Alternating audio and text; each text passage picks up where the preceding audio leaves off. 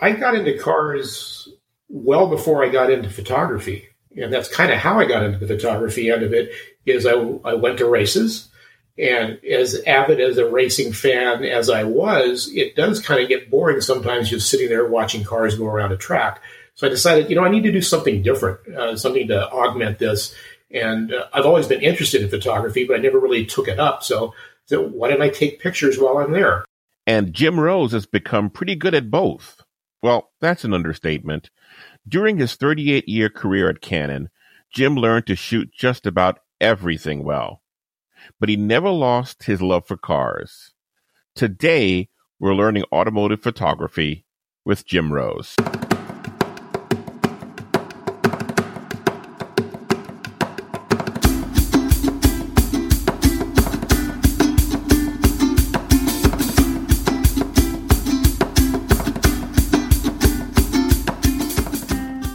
There, Canon friends. Welcome to the EOS Photographer Podcast. If you are learning photography using your Canon gear, you're in the right place. Here, we speak with great photographers and extract practical lessons for you. From Rebels to 5Ds, the gear you own is the gear we'll feature. Now, here's your host, Linford Morton.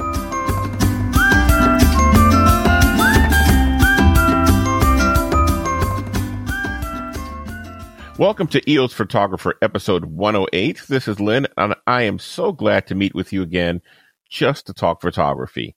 Before we get started again, I just want to thank those of you who have been sending me such positive words of encouragement. Here are two I received recently. Scott wrote in, This is an awesome podcast. I love it. And Oscar wrote recently, I subscribe to your podcast and I love it. I want to change careers and get into photography to make a living. Well, thanks to you both for reaching out, and good luck to you, Oscar, in your coming career change. I hope that we can help you by providing lots of great information to help you along with your journey. All right? Now, don't forget to rate and review on iTunes. And if you haven't done so yet, subscribe to make sure you don't miss any episodes. You can subscribe on iTunes or wherever you listen to podcasts. I think we're just about on every one of the podcast directories. You can also go to eosphotographer.com forward slash subscribe to subscribe and make sure you get an email letting you know when there's a new episode. Today's podcast is brought to you by Audible. Get a free audiobook download and a 30 day free trial at audibletrial.com forward slash EOS photographer. Audible has more than 180,000 titles to choose from for your iPhone, Android, Kindle, or MP3 player. Last week, I told you I just finished a book, and so now I'm going through my wish list to find my next download. Now, I love this because it's such a convenient way to read for fun or education. I love listening to Audible, so that's the only reason I recommend it. I've been a listener and a, and a customer of theirs for a long time, so I'm proud to recommend it to you. Give it a try. audibletrial.com slash EOS photographer. If you were into Canon photography in San Francisco, you likely learned from Jim Rose. Jim was a Canon trainer for Canon USA who ran the San Francisco and Bay Area Canon Live Learning location. He was one of the popular instructors in the program as he drew from his experiences shooting events for Canon that included Super Bowls, Olympic Games, Democratic and Republican national conventions, and Formula One auto races in Japan and the United States. In addition to San Francisco classes, he conducted workshops in Yosemite, Yellowstone, Death Valley, and Hawaii's Volcanoes National Parks. I loved working with Jim because he always had so many creative ways of teaching and helping new photographers. After we left Canon, I knew I wanted to bring Jim on the podcast, but he teaches so many things well, it was hard to decide what to ask of him first. In the end, I remembered his passion for automobiles and thought that would be a great place to start.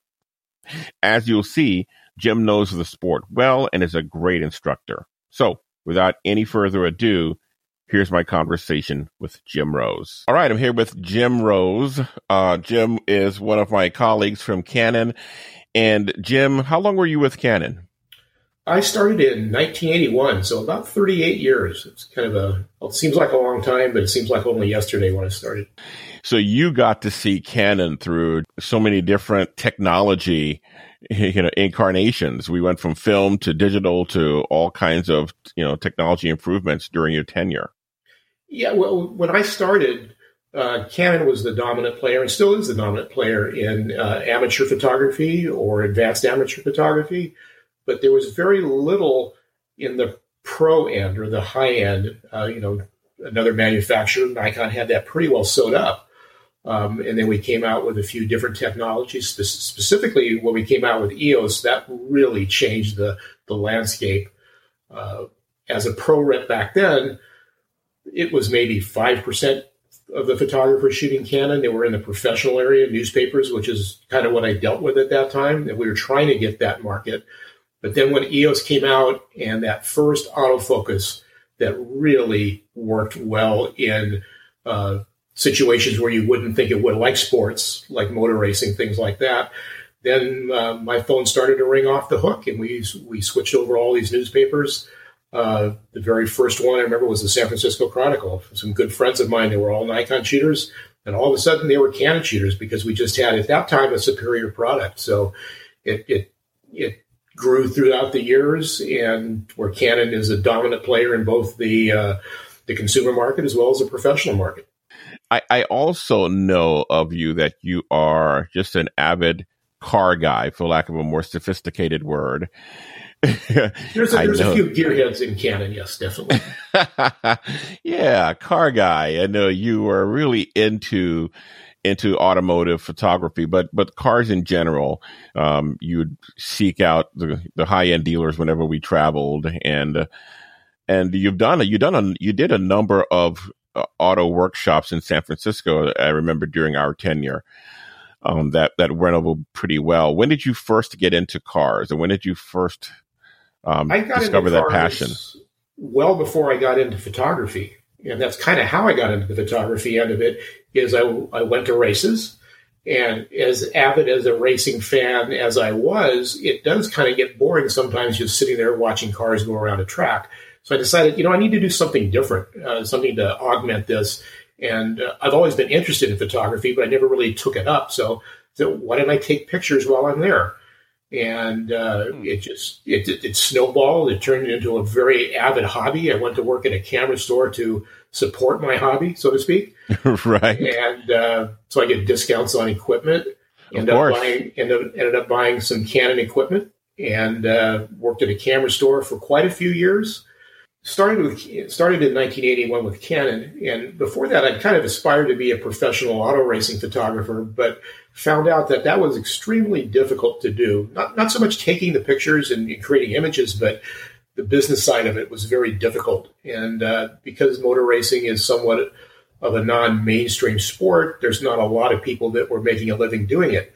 Uh, so after working in a camera store for quite a while, uh, a job came available at Canon in, in my area. There there'd been I don't know maybe ten or fifteen what we call professional reps uh, for Canon, but one opened up in my geographical region, uh, which was a new position, and uh, a friend of mine at Canon recommended me for that job, and I was able to get it.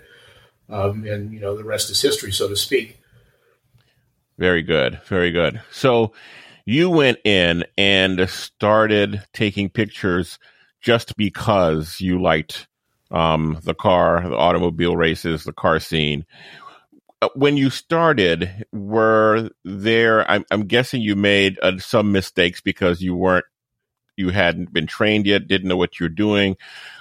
Tell me about when someone just walks on and decides they want to shoot automobiles what's one thing they might do without knowing that that's not the way to approach it? I think the the the obvious thing is cars are fast. You know, you're dealing with cars that can travel 150, 200, 200 250 miles an hour in some cases. And what you think of, I got to stop the action. And that's right. not the case. The cars are fast because they're fast. And when you're there at the track, you can see they're fast and in a video you can see they're fast. Mm-hmm. But if you're taking a still photograph, you've got to impart that feeling of speed to the audience in a two dimensional stopped motion. Uh, you know, because uh, a still photograph doesn't move. So we've got a still image that's got to impart speed or motion. And typically people think I've got to shoot with a fast shutter speed because the motion is fast. And that doesn't apply only to motor racing, but kind of sports in general. Right. And so I think that's one of the biggest things that people do is I've got to have that fast shutter speed to stop the action. And when you do that, you lose the motion. And I've seen this a lot for people that take photographs that aren't used to photographing auto racing or things like that. And you've got a car there on the track that looks like it's standing still. Right. It looks like it's parked. And I guess the other, I guess at the other extreme, if it's too slow, then you have so much of a blur that you lose your subject. So, how do you find that sweet spot? Uh, typically, in racing, the sweet spot, and this is a very broad generalization, but if you're shooting with a telephoto lens, maybe two to 400 millimeters, shooting cars coming at you or even panning, you're probably going to be in the 250 to 320 shutter speed range to get some wheel spin on the tires. And that's one of the keys is when mm-hmm. you get that picture of a car, if it's coming at you, you don't notice the speed because it's coming straight at you. But if the tires, the the the tire logos on the side of the tires, if they're stopped, then you don't you lose that that feeling of motion. So that moderate shutter speed in the 250 range, approximately, that lets that tire spin a little bit. So the car is stopped. You've got a nice sharp car, but the things that are spinning faster, like the tires, they have motion. It, it applies to uh, taking pictures of propeller airplanes too. When you go to air shows, different type of motorsport, you have to have a shutter speed that's slow enough so the propeller has some spin to it, but fast enough where the airplane is sharp. And so that's just a nice balancing act. And it's in that, you know, less than 500th of a second, but probably higher than 125th in that, that basic shutter speed range. Yeah, that's great. I remember that, um, rule with helicopters from my time when I worked with the Coast Guard. We, all, yeah, a lot of the new photographers would always shoot with a fast shutter speed and look like the the helicopters were just suspended in air.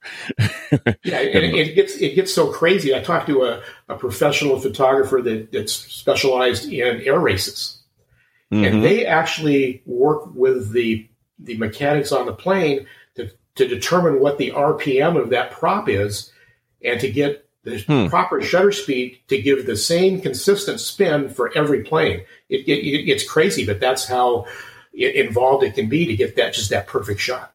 Amazing. Okay, so you said that you would you you you just said in in passing if the car's coming at you. So does it matter what angle or direction you shoot the the the car from? Because I'm I'm guessing if it's coming at you, you don't get the same sense of motion as you would if it were going in front of you and you panned with it or just had it go across the frame. Do you think about that kind of placement when you're shooting? Yes, you're always thinking about angles that the car is coming towards you, or maybe in some cases away from you. You can you can get shots with cars going away from you, which a lot of people don't think of. But mm-hmm. that angle is just totally different. Where the car coming at you, you know, if you go out to a freeway and you stand on a don't stand on, on a freeway, but where the cars are coming towards you, they don't look like they're moving fast at all. Right. But if you stand there as as they go by you, so it's a lateral motion, they're going really fast. And the same with racing. So whether it's a straight on, a two thirds, or a straight lateral motion, that all will make a difference in what shutter speed you need to work with to convey what you want in terms of the motion. With a lateral motion, uh, you can go with a little bit faster shutter speed because the car is going relative to you faster in the viewfinder. Whereas when it's coming straight at you, it really doesn't look like it's moving much at all because it's coming towards you. Got it. Um for the your hero shot do you have a preference for coming at you the lateral going by you or going away? Where is where is the real hero shot in that sequence? I've always liked the one where it's it's coming at you but not straight at you. So you can see the mm-hmm. cars mm-hmm. in the background. And you kind of have to do that typically on maybe the first or the second lap of any given race because they they start to spread out as the race goes on but mm-hmm. those first few laps is to get whether it's the lead car or the lead of a specific pack. And so you see the car you know you're, you're concentrating on one car, but you've got all this other things in the background, all the other cars. Because I, I think that's another thing that you that a lot of photographers uh, don't think of backgrounds. Backgrounds right. are important in any type of photography you do. You know, we think about backgrounds in portrait, you know, soft bokeh and stuff like that. And with sports photography, sometimes we don't think about backgrounds, but they're just as important in sports photography as they are in any other type of photography. So whatever that background is, and getting the extra cars in it, you know, to me, uh, when the race, as the race goes on, and then the cars are spread out. Maybe I'm doing single car shots. That's when it gets kind of boring, and that's when I go to some of those really slow shutter speeds to do some more uh, what I would call art artsy type photographs with maybe even uh, eighth of a second, quarter of a second, and, and, and on down. But at the beginning of the race, then I'll do those pack shots, and that's the one I like with the leader coming through and 50 mm-hmm. or 20 cars behind it, and they're slightly out of focus because we don't have a huge depth of field. Mm-hmm. Remember coming at you, that moderate shutter speed, so we get the wheel spin, and that, that's one of my favorite shots. Okay. Well, okay, so you are you, you talked about the background being important and the background you you favor is one with the other cars in just sort of the, the, the trailing cars slightly out of focus. Are there any other backgrounds you look for when you're shooting uh, sometimes like when, there, sometimes like are, where do you position yourself? What do you uh, uh, maybe a better question is where do you position yourself to get the background you want? Well, I'm looking for the background maybe before the cars. I know where the cars are going to go. So right. you look you look through your viewfinder and find a nice background. Uh, there was one I did at Laguna Seca where they have a bridge, and the bridge formed kind of a frame. The cars coming under the bridge, so that made for mm. a good background. I so see. I, I'm always looking for that area or that place on the track where the background is really before I think about the cars. Lighting as well. So whether the lighting is correct or find that I find the background, then find the time of day where the lighting is going to be correct for that background. Mm-hmm. And then find out if there's going to be a race at that time. You know, are there cars at that time or is that the lunch break? Uh, so it's almost it, like backwards. It's yeah, it, but it all goes hand in hand in getting that great picture. Now, sometimes if you're out shooting and you want to get a shot of the feature race of the day, let's say, and it happens at high noon, there's nothing you can do about that. So right. whether you're looking for a background, so sometimes you you can't control the lighting because you just don't have control over it. Uh, it is what it is. It may be backlit. Maybe that one spot that I like is backlit, and that can mm-hmm. make for a dramatic photo too. But mm-hmm. I, I, tend to like the nice front lit, bright color, uh, vibrant cars. Uh, even though some of the other ones can be even more, even better. But that's that's kind of my favorite. Just that really nice shot of the pack coming at you. Nice. Now you, you talked about the artsy shots you do, one eighth really slow shutter speeds. Uh, are you panning when you do this, or are you just having the car just go by in a blur and having the back the people reacting to it? Like what? It, describe these artsy shots a little bit more for me, if you don't mind. Well, I've done uh, one we did for a workshop, and I use it as an example. Is cars coming under a bridge and it's kind of a it's kind of a uh, signature shot at Laguna Seca. It's coming under the bridge there. I would put the camera not on a tripod, but I would hold the camera steady at maybe a thirtieth of a second and shoot the picture. So now I've got a picture of the bridge with the cars going through, and they're a little bit blurry, so you can see the cars going through very quickly. Mm-hmm. And then I turned around and did it just the opposite, where I did pan with the cars. So now the cars are relatively sharp, but the bridge is blurry. So it's mm-hmm. two two different effects, neither of which are correct, uh, but it's it's doing it two different ways. So that would be one of the ways I do some of the artsy shots. But then when you get down to some of the really what I consider slow shutter speeds, eighth of a second, quarter of a second, things like that. First of all, typically races are held during sunny days, so you're going to have to stop your lens down to maybe f16 to be able to get that slow shutter speed. You mm-hmm. might even have to use a neutral density filter to be able to get a slow shutter speed, just like we do in waterfalls. We have to use a neutral density filter to get a long enough shutter speed. And then those really slow pans, uh, to me, they're they're really nice, and they can get rid of bad backgrounds. If you're in a situation where you've got mm. lousy backgrounds and there's nothing else you can do, slow the shutter speed and pan. The cars remain relatively sharp, and when you go down to an eighth of a second, nothing's going to be super sharp but right. you may get a nice sharp point and and if you the more you practice it the better you get and the more you do you may shoot 50 of these before you get one that you're pleased with um, Another technique I've done is, uh, again, at Laguna Seca, there's a lot of trees around. I've panned through trees. So there you're going to have to pre I pre-focus on the pavement because the camera is going to focus on on the trees which are in the foreground. So as the car goes through uh. at about an eighth of a second or so, and you pan with them and you're you're concentrating and you're waiting and you just click that shutter as the car goes through the trees. So you get this nice green blurry. The car is sharp within itself. You don't see all the car because the tree is in right. front of it, but you get that. It's kind of a it's just a different look, and I, I think it's really really pretty when you find the right place to do it. That's cool. Now that being said, again, you may shoot fifty of them and maybe get one you want. So uh, another technique that I've taught in some of the classes is we did this at Laguna Seca a class that we did. Uh, there was a Canon car. It was a vintage race, and it was a Canon car, or sponsored by Canon at the time. And I wanted to get a shot of the car. And so I shot it at 500th of a second because at 500, I know I'm going to get a good, sharp image. I've got something to take home. Mm-hmm. And I tell people to do that because with motor racing, you never know what's going to happen. That car never came around again. And so I've got the shot. So one of the techniques that I use and I tell people is if you want the shot, you know, if all you're doing is artsy pictures, that's fine. But if you want to get, you know, you come back with, I never got a shot of the Canon car. So I start at a little bit higher shutter speed than I normally with, would. Mm-hmm. And then I start to slow the shutter speed down to get, I think, better looking pictures. But I've got the shot in the first one. So in that case, that card never came back around. So I got a shot of it. I would okay. have liked to got more, but I got the good shot. And then I started doing the slower shutter speeds on the other cars. Uh, but getting that one good shot for the document, people, right? Yeah, you, you definitely want the shot or a shot if it's a specific car or thing like that and then you can work on those uh, slower shutter speeds as, as the race goes on. That's cool. So, what other tips or techniques do you have? Now, these are uh, we we talk a lot about r- racing. What about cars at a standstill, as we would like portraits or beauty shots before or after the race? Do you ever do any of those? I, I do that. Yes, I do. And uh, when I started doing this, I never even owned a wide angle lens. I just wanted to shoot car shots on the track. So then I ended up buying a wide angle lens and found out, wow, this is really cool too. So you want that moderate to wide angle lens, whether it's a 24 millimeter with a full frame camera or even lower, maybe even a 20 millimeter. Uh, you want that for the pits uh, when you get in close. You still do driver portraits with a 70 to 200 or something like that. Mm-hmm. But when you go into the pits, uh, that wide angle lens will come in really handy and allow you to get get shots you couldn't get before.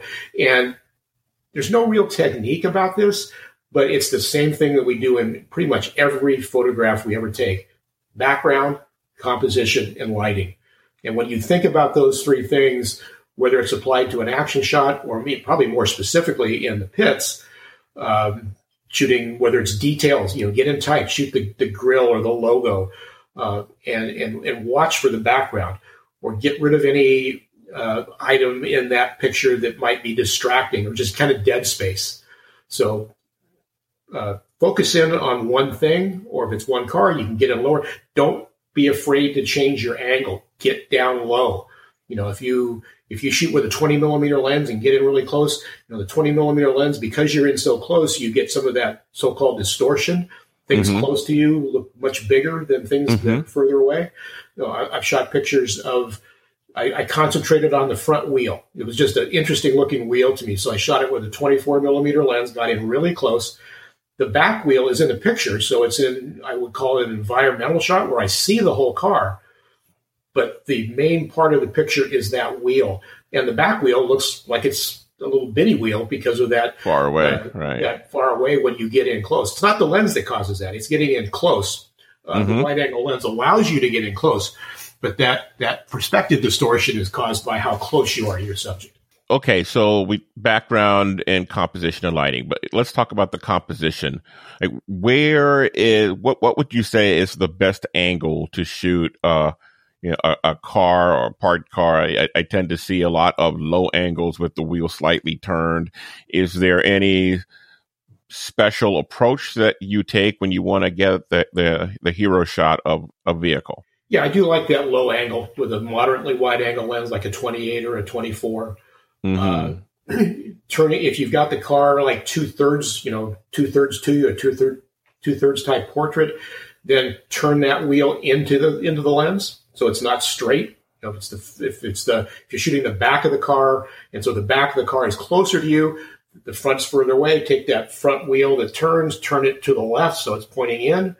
And if you want mm-hmm. to, if you want to get real crazy, which is what you have to do if you're doing this for a living, or you want to get really uh, good at it, um, have the owner, if it's not your car, have the owner of the car move it just slightly so the logo, if it's a if it's a logo in the wheel, you know, some logos have some wheels have logos in them. Get the wheels so the logo is straight up and down.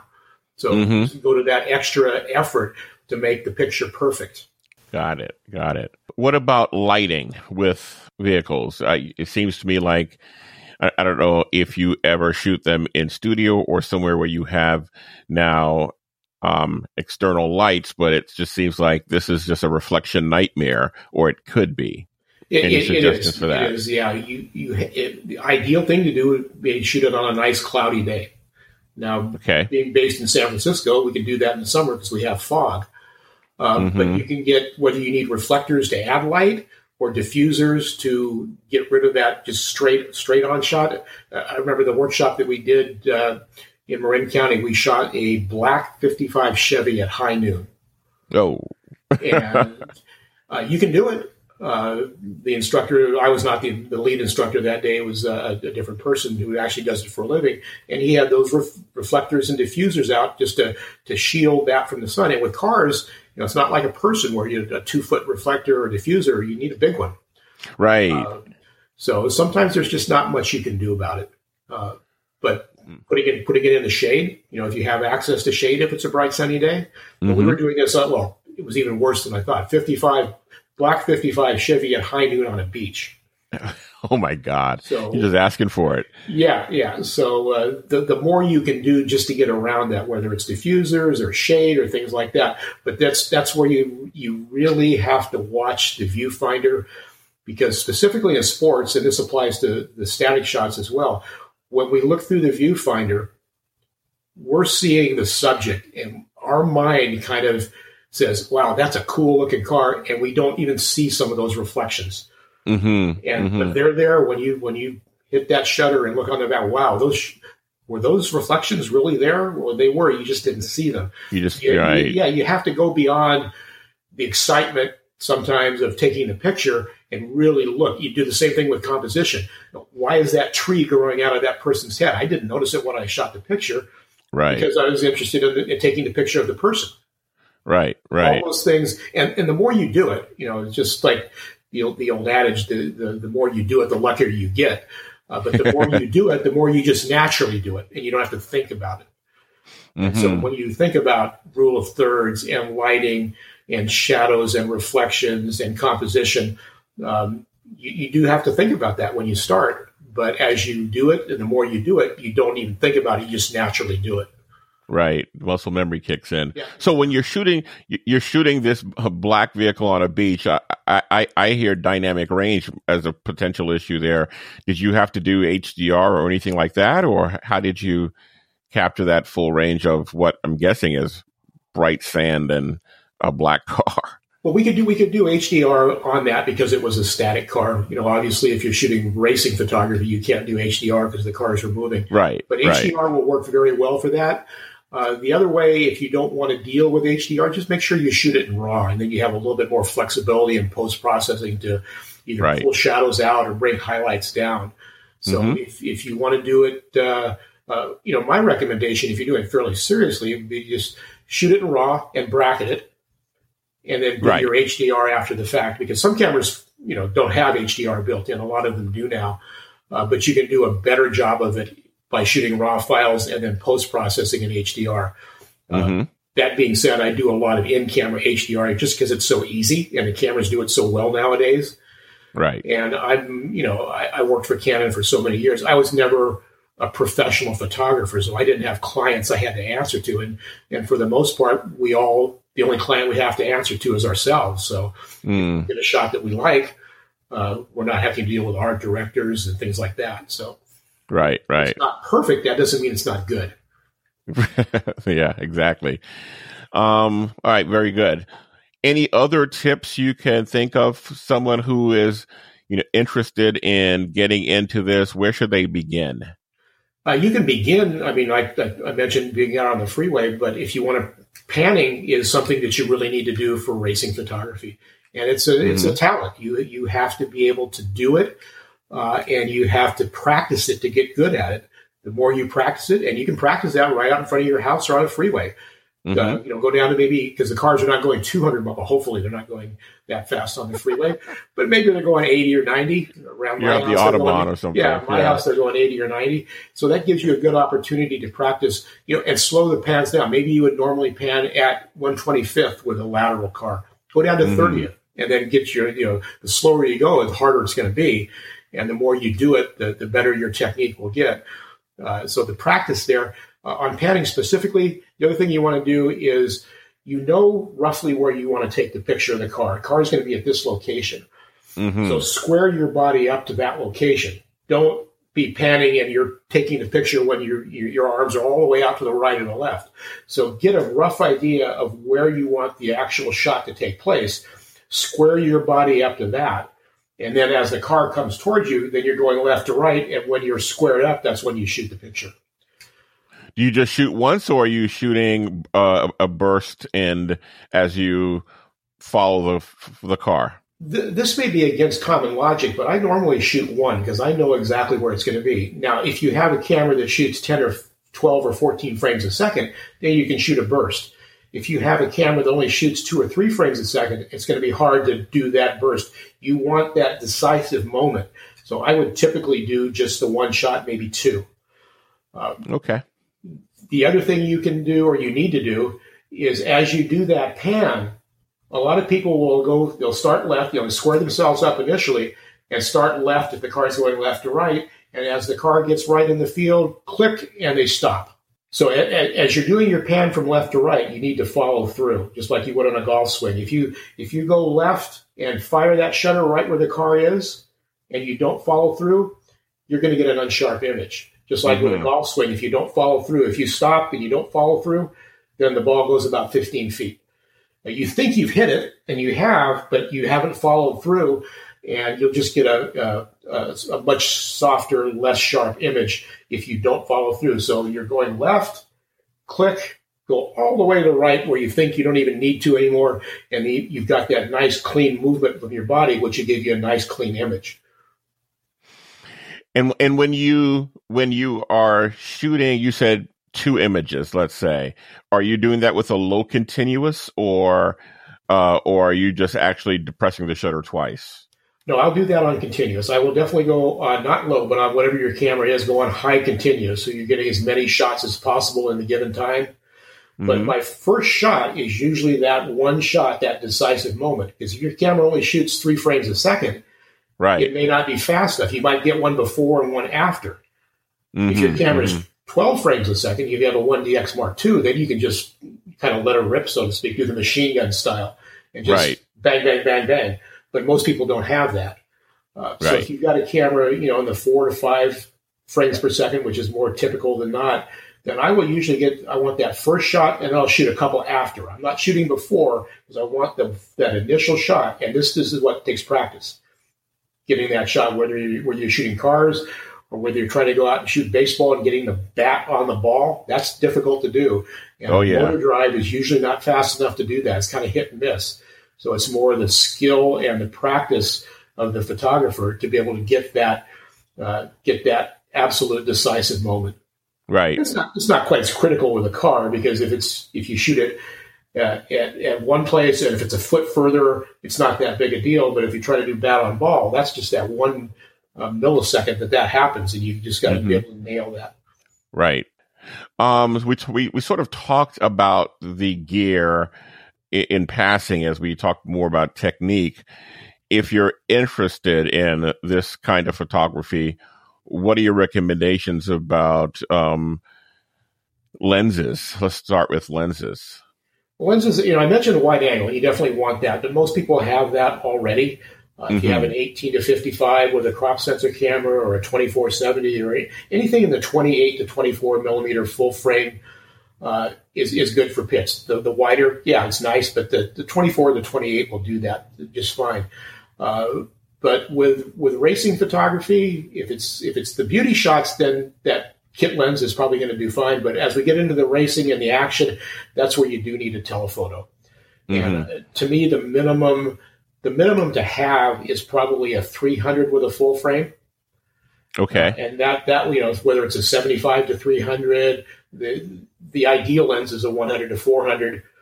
Uh, without spending a ton of money or having a ton of literally a ton of almost literally a ton of equipment to carry around.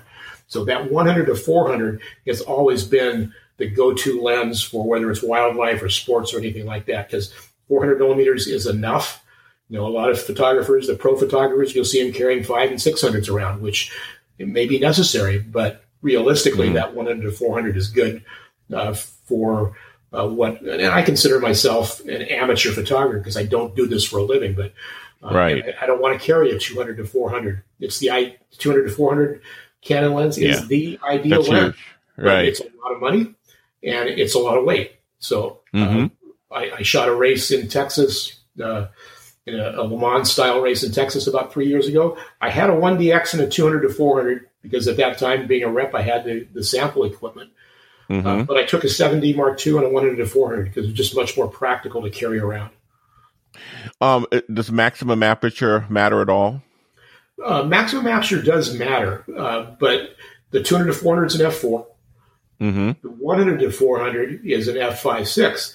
I right, that's why I was asking. Yeah, I find five six is fine for car shots because it no, it doesn't blow the background quite as much, but you're dealing with a subject that's you know ten feet long, and so you mm-hmm. want a little bit of depth of field. So even with a 200 to 400, I might shoot that at five six as well.